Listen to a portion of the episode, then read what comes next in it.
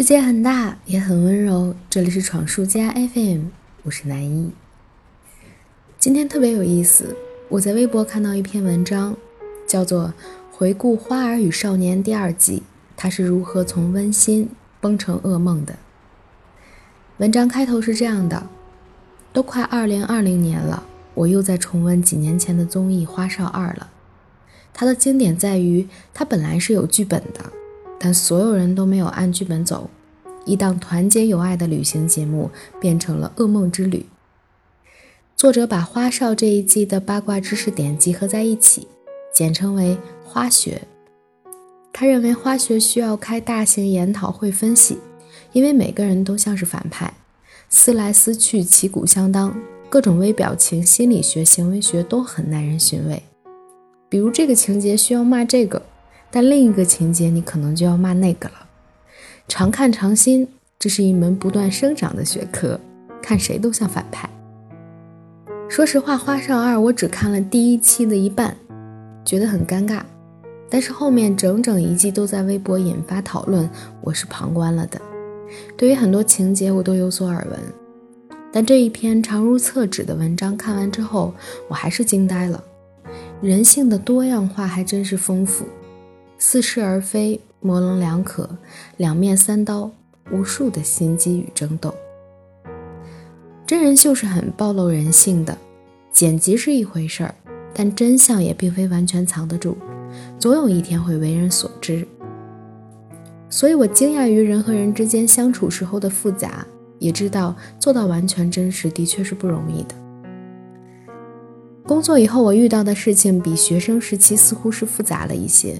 但都还好，主要还是学生时代，我身边除了好人还是好人，大家都坦诚、真实、热烈。毕业以后，我才慢慢知道，说一些场面话，做一些场面事，好像确实都无法避免。在得知这样的社会法则的前提下，我依旧很难控制自己。不喜欢的人，看不惯的事儿，我像个孩子一样义愤填膺。总是掩饰不住内心的排斥。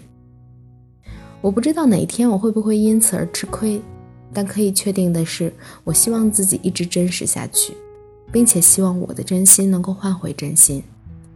在人间虚与委蛇没有意思，坦诚相见才是互相安慰、互相扶持、一起走下去的好作风。以前我看人说，廉价的情感常都浮在水面。内心最深处的真实感受却被按在水底，不露声色是成熟的标志，但我觉得着实算个贬义词。那些划着船的成年人纷纷赞叹这平静湖面，只有你记得那曾经有过的暴风骤雨夜，年轻的像一片海。我当时觉得，有谁能不露声色呢？久经江湖的成年人真的如此吗？后来我想，也不全是。凡人都有掩饰不住真实的时候，总有袒露自己的瞬间。也许那个瞬间你会觉得自己越活越回去了，但其实又怎么样呢？平静湖面当然安详，可暴风骤雨才是鲜活的人性真实存在着。我想，如果我能一直保持这样的赤诚之心，那也真的挺好的。晚安啦，朋友。电话铃声响起，把我叫醒，又是你。